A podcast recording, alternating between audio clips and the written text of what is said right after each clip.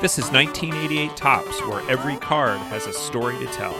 Your hosts are David McKellis and Matt Kuzma. Let's play ball.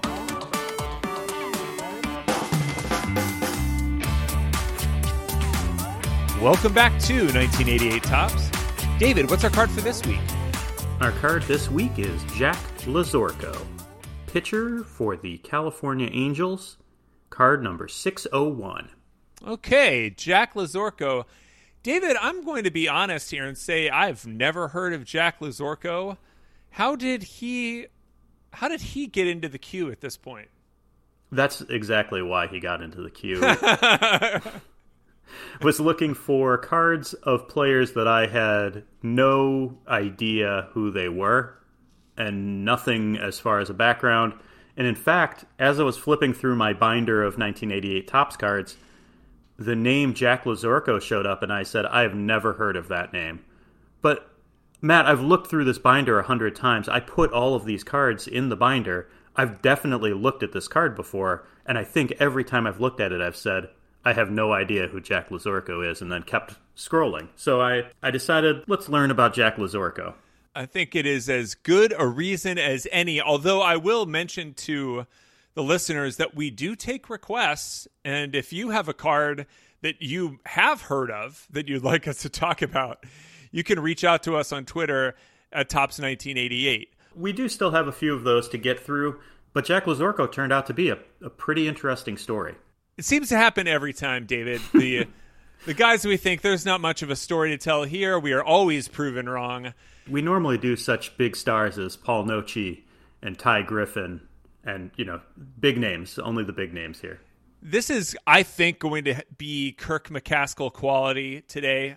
I really can't wait for multiple reasons. I think this is a Kirk McCaskill esque uh, show coming up. So let's go to the front of 601 and we see Jack Lazorko in mid delivery, right handed pitcher. He is intently focused on home plate. He's got his glove rotated, ready to throw a pitch. He's a little bit stockier than the other pitchers that we've talked about, particularly the other Angels that we've talked about. I think we had Don Sutton and Kirk McCaskill were the two Angels that we've done thus far. And we recently talked about Jack McDowell. All those guys seem taller and slimmer than Jack. He's not short, but I'll say he's he's built like a hockey goalie. Funny you mention that, David, as we will find out that Jack was fantastic between the pipes and on the mound was prolific in the number of teams that he played for. But as far as appearances, I think you're right. He he does not look like a typical pitcher that we've covered, you know, who are all seemingly all over six feet, some of them as tall as six five, six six.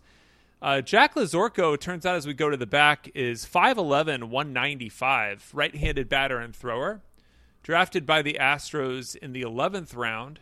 Born March 30th, 1956, in Hoboken, New Jersey, with a home in Rowlett, Texas. Jack was born in Hoboken, but grew up in River Edge, New Jersey. Mm. Which any any connection to Frank Sinatra at all? the most famous person from Hoboken. I'm not sure, but is River Edge is that referenced at all in Bruce Springsteen's The River? Mm, could I'm, be. I'm sure it is. I'm sure there's a Gaslight Anthem song about River Edge. People from or connected with River Edge include Freddie Hoffman, who has ridden his bike over a million miles to raise money to fight leukemia, and Gene Roddenberry, who lived mm. there for a time. Uh, I think Mickey Mantle also lived in River Edge, New Jersey at one point.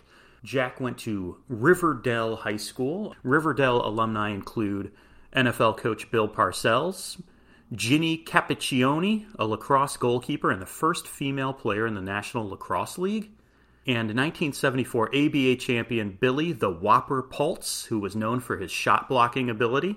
So we have both Big Tuna and the Whopper coming out of River Dell.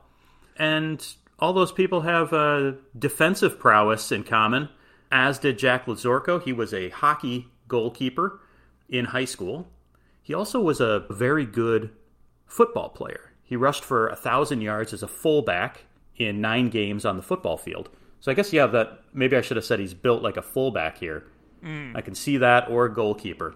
But he was also a very good baseball player. He hit 444 his senior year. He was a third baseman and was a highly rated third base prospect by college scouts as well as pro scouts. And a New York Times article at the time pointed out that he was expecting to be an early draft selection. They pointed out his defensive prowess at third base, making diving grabs, uh, snagging line drives. And he said if he didn't get drafted early, he would go to Fairleigh Dickinson College. And those expectations didn't quite pan out right away. I'm, I'm not entirely sure what happened, but I, he was not drafted out of high school. Something happened between that May 24th article and the June draft, and Jack didn't get selected. Instead, he would start a baseball journey that would go on for 20, 20 or so years, uh, going down to Miami Dade Community College. We've talked about this community college program on past episodes.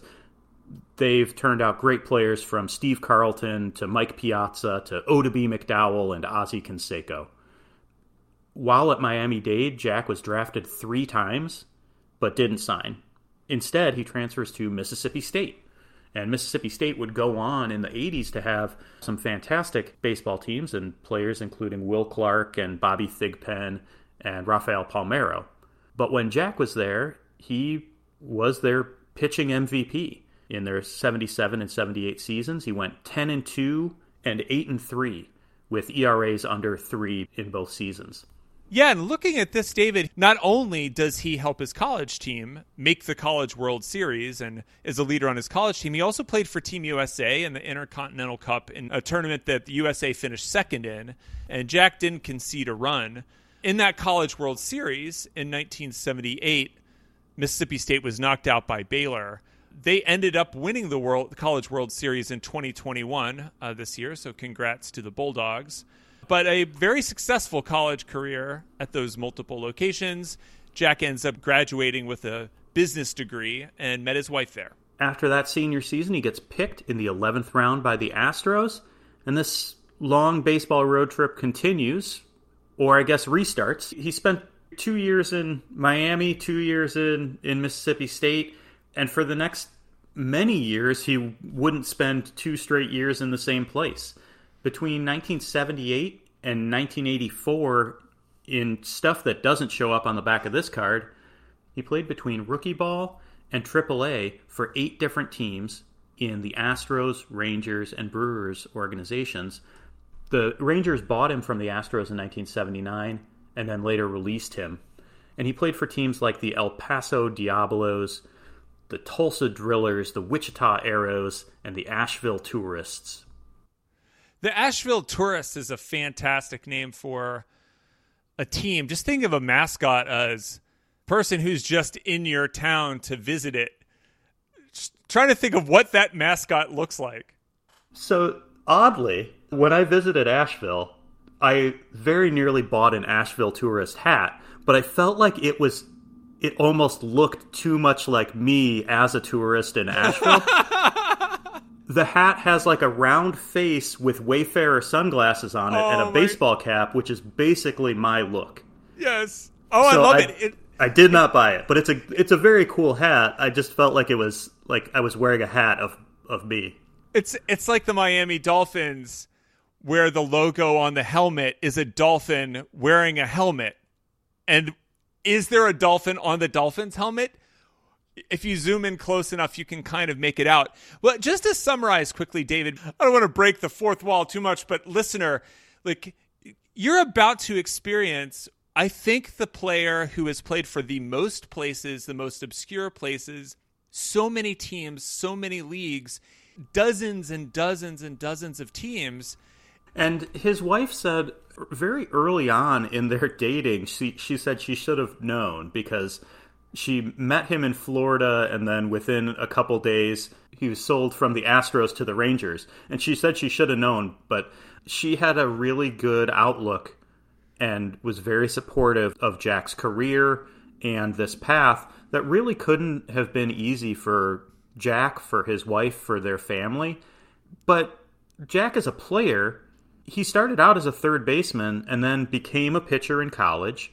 And by the time he was in double A, he's used as a reliever, sometimes as a closer. But by the time he gets up to the pros, he's just a solid journeyman, not giving up many home runs, not getting many strikeouts. And by the time he's like 28 years old, he's already been all over the place and is in AAA Vancouver. He plays in 28 games, has a 1.101 whip, and he earns his first call up. Yeah, it's it's just such an unusual story compared to the stars that we normally talk about. And even some of the guys that that don't play very long in the major leagues, they're they're with one team and hopefully make it and get called up, but but Jack has gone through all 4 years of college and then has gone through several different organizations and here he is at 28 years old and his wife Brenda describes the call up to the majors I mean, it's pretty hilarious. There, he's playing for Vancouver. He's on a road trip in Hawaii, and his wife and kids are there. This is actually a pretty nice AAA baseball lifestyle that you get to go to some nice places like Vancouver and Hawaii. But they only have one suitcase. Jack takes it, and he gets the call up that he's going to the majors, and so he has to take the suitcase. so the family has to left behind has to buy another suitcase in order to get home. And the surprise of that call up, I guess it shouldn't have been too surprising. This Brewers team was terrible. They would only win 67 games. I found an article that said injuries decimate Brewers pitching staff and includes the words Jack who. So it was just as much a surprise to the Brewers management that Jack Lazorko was in their minor league system. He was called up the morning of his debut and came out of the bullpen. He pitched four innings and gave up only one run in a loss. But the manager said that Jack was basically the last guy on the bench other than Rollie Fingers. And if it had been a blowout, he would have gone with the utility player pitching instead of Jack. And in his first few games, it didn't go well, and he played kind of like a AAA journeyman. He came into a game with runners on base seven times, and all seven runners scored. Oh, and he man. ended up getting sent back down in, uh, for the month of July and called back up in August. Getting called back up in August leads to one of the fun facts that's on the card. The first one being that he had made his major league debut June 4th, 1984. But now this one that he gained his first major league save August 25th, 1984. And that is in this game against the Rangers. He got one out in a 7 to 6 win. And this is also three days after making his first big league start. So, of course, the Brewers don't have enough pitchers. Sometimes Jack Lazorko, minor league relief pitcher, minor league closer, is starting. Sometimes he's closing games. And he ended up pitching in 15 games that season. He had a 4.31 ERA in 39 innings. He was fine. And the remainder of that season, he had turned around that trend of letting in every runner that he inherited.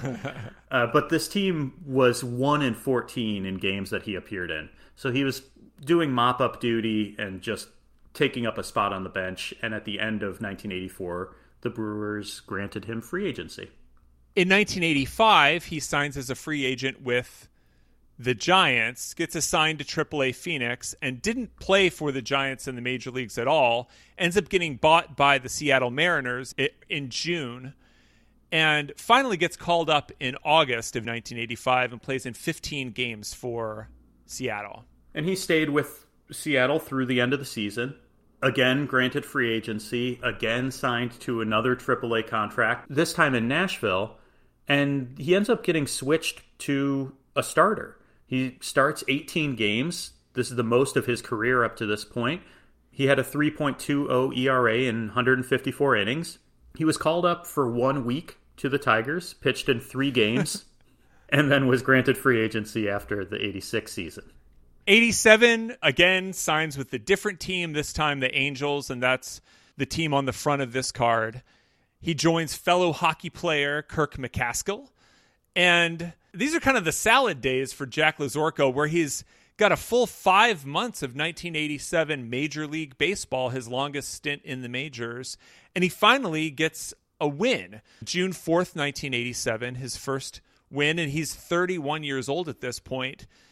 But David, I think the real highlight of this year, and really the highlight of Jack Lazorko's baseball career, was a clip from This Week in Baseball detailing a game against the Brewers that listeners, I, I really encourage you to watch because you get to see Jack Lazorko's hockey goalie skills in full effect. Lazorko was the goalie on his high school hockey team. He won just five games in the majors, but you know he had one game that earned him a spot in the Twib Hall of Fame. Hit back up the middle. Nice play by Lazorko. Oh, we talked about that earlier. What a cat he is on the mound. And going to try to bunt again. Lazorko, you're not going to get it by him. Two great plays by Lazorko. Right back at Lazorko. He does it again. Glove save. Boy, he looked like a hockey goalie, didn't he, going down that time?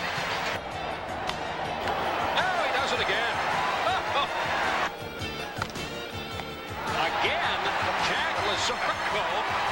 Well, I'll tell you, don't hit anything up the middle today. A routine day for your average goalie, but for a pitcher, well, it's more like one in a million. It must have been pretty odd to have this 31 year old journeyman pitcher featured on This Week in Baseball. And he looks so athletic. He is diving, he's making kick saves, he is fielding his position as good as anybody. And there's something very cool about this, but there's also something that is a little bit desperate, that shows a little bit of desperation and a little bit of a guy fighting for his career with every pitch. And Jack Lazorko knows he might go back down to Edmonton.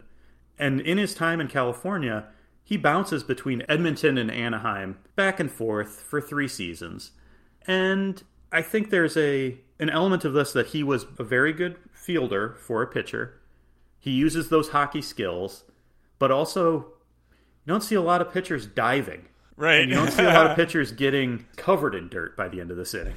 I think that this write up by Peter Gammons says a lot about what's going on in this clip. And so in a an article about pitchers and their defensive skills, sports writer Peter Gammon says, "Who's the best modern defensive pitcher? Maybe Jim Kaat or Ron Guidry, Bill Swift, Jim Palmer." Actually, it might have been Jack Lazorko. He pitched for Milwaukee, Seattle, Detroit, and California, and in five years won five games. But anyone who ever saw him could never forget him. Lazorko was a terrific high school hockey goalie in New Jersey and had the capacity to make sprawling kick stops on balls hit through the middle. And there were a lot of rockets hit through the box against Jack Lazorko. Watching this game, David, takes you back to a time when although 1987 had a, a, very lively ball and there were a lot of home runs hit, it felt like Jack Lazorko was trying his very, very hardest to keep the ball on the ground and make plays himself because otherwise, if it was getting hit in the air, it was going out of the park. so it did feel like he was doing whatever he could to try to keep his ERA down and, and stay there and scrap out a win. It almost reminds me of the video from a couple years back of a goalie who's standing in a soccer game and just keeps getting the ball hit directly at his face and he keeps making saves with his face. it just seems like Jack Lazorko, the ball keeps coming up the middle and he keeps having to dive and you just see this like both determination but also like I have to do this again. I have to do this again. And he had five assists in this in this single game, which I thought was a lot, but then I looked up and the record is 11. But that record was from 1923 and Stan Coveleski. You know, a lot of guys early in the century had ground balls back up the middle to the pitcher, not probably nearly as hardly hit as these balls that are hit at Jack Lazorko. Yeah, these are all these are all sharp ground balls that would be much more easily fielded by the second baseman. or the shortstop. But each time, like Jack's just he's making dives, dives left and right. Yeah, each leg, his thigh, he's is covered in dirt. So it's pretty great. So check it out. Moving up to 1988, he's still with the Angels. He split time between Edmonton and California, pitched 10 games with the Angels, and a 3.35 ERA in 37 innings. Those are his last appearances in the majors. He spent some time in Edmonton that year, going 11 and 8 in 21 starts at AAA. And in 1989, he's back at Edmonton. His ERA is over 5. He signs a AAA deal in 1990 with Seattle, again with an ERA over 5. And then he had a little break in in at least in his baseball reference career here between 1990 and 1993 and he spent that time trying to get back on track. He said, I just want a little more, just to prove that I was a real contributing big league player and not a fringe guy. Jack knew that he could do it. He had done it. He had been in the majors. But he wasn't getting a lot of chances, and he needed maybe a change of scenery. He played for a little while in Nicaragua for a team in Managua, where he and his teammates were protected by soldiers with machine guns. And then he spent a couple seasons in Italy. And in Italy, he won the Scudetto in Parma in 1991 and was the Italian League MVP. Whoa! I'm interested in what the quality of baseball there was like. I've, I've never watched a Italian League baseball game, but Jack said the quality of play was comparable to AAA. But looking at his stats, maybe not. You know, his last season in 1990, his ERA was over five in AAA. In Italy, he went 25 and five with a 1.60 ERA, and had a 2.01 ERA in 1992. But also, the Italian managers just made pitchers work. And he said that the American pitchers got no relievers. he pitched, You're just out there on your own. yes and for the entirety of the game. He said he pitched both games of the European Championship in one day, throwing 185 pitches. That's crazy. So I guess if you just need to throw pitches, if you just want to work on building your arm strength, but at this point, you know, Jack's a 34, 35 year old guy, and the Italians are happy to have a guy eat up innings and with that kind of pedigree and background in American baseball, Jack was was really good in the Italian league. It seemed like a really great experience to be able to live in Europe. He said he made close to six figures in salary. They gave him a car and an apartment, and the only thing he had to pay for was food and gas. And you know, gas is expensive, but otherwise, you know, what else are you going to do? And he played in a tournament in Skellefteå, Sweden. Yes, that's a three-hour drive from the North Pole. it's don't expect a lot of baseball up that far north, but um, I wonder if the ball carries differently at the pole. David, we'll we'll see. We'll check with uh, maybe we'll check with the physics department on that one. So 1993, after his you know these excursions around the world, he decides to give it another try tries to make it back to the majors, and he calls his Mississippi State roommate Buck Showalter and signs a minor league deal. He spent a lot of this time racking up phone bills, calling front offices, leaving messages saying, This is Jack Lazorko. They know what I'm calling about.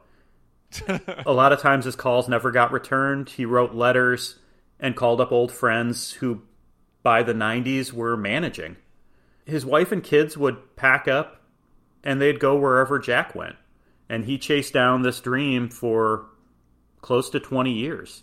And it's kind of an enviable baseball life to be able to live in Italy, to live all over the world.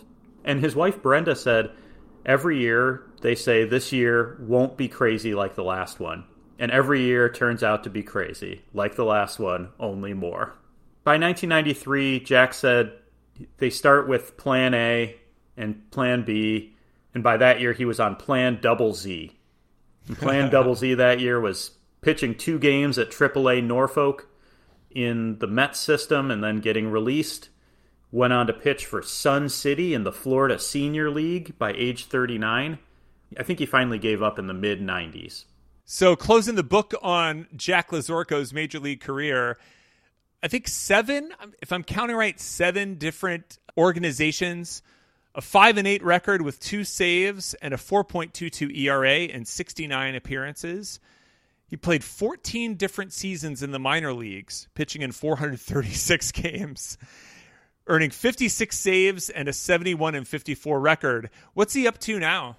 He helped start the Texas Louisiana Independent Baseball League, now known as the American Association, as the director of baseball operations, and later was director of camps and clinics for the Texas Rangers. He also at one point hosted the Rangers postgame show for a radio station in Texas and published a weekly sports column in the Arlington Morning News. He spent some time as a color commentator for Big 12 and Conference USA NCAA baseball games and for the last 10 years, he's also been the president of the Major League Baseball Players Alumni Association in Dallas Fort Worth. It also, David, looks like he's running Lazorko Enterprises, which is pretty exciting. Event planning, golf outings, gaming tournaments, clinics, a little bit of everything. And let me kind of give my final thought on this guy, and then I want to ask what you think. I love Jack Lazorko. I love the hustle. I love this kind of story of someone who was an all around talent, but didn't really excel at anything, but tried really hard and hustled for every opportunity he could get. You know, the thought of moving 50 to 60 times during your adult life is uh, I, that just gives me such a, an icky feeling of being unsettled. But for some people, like that's the right thing to do is to try to chase it as much as you can because he had a special talent in pitching, but also had these other skills and was willing to do anything to succeed and to, you know, provide for his family and to, you know, make a living any way he could. And the fact that now later in career, his career, he's using every connection he had from his playing days and every other kind of skill he's got and really just living life to the fullest and leaving no stone unturned, I, I think is pretty cool.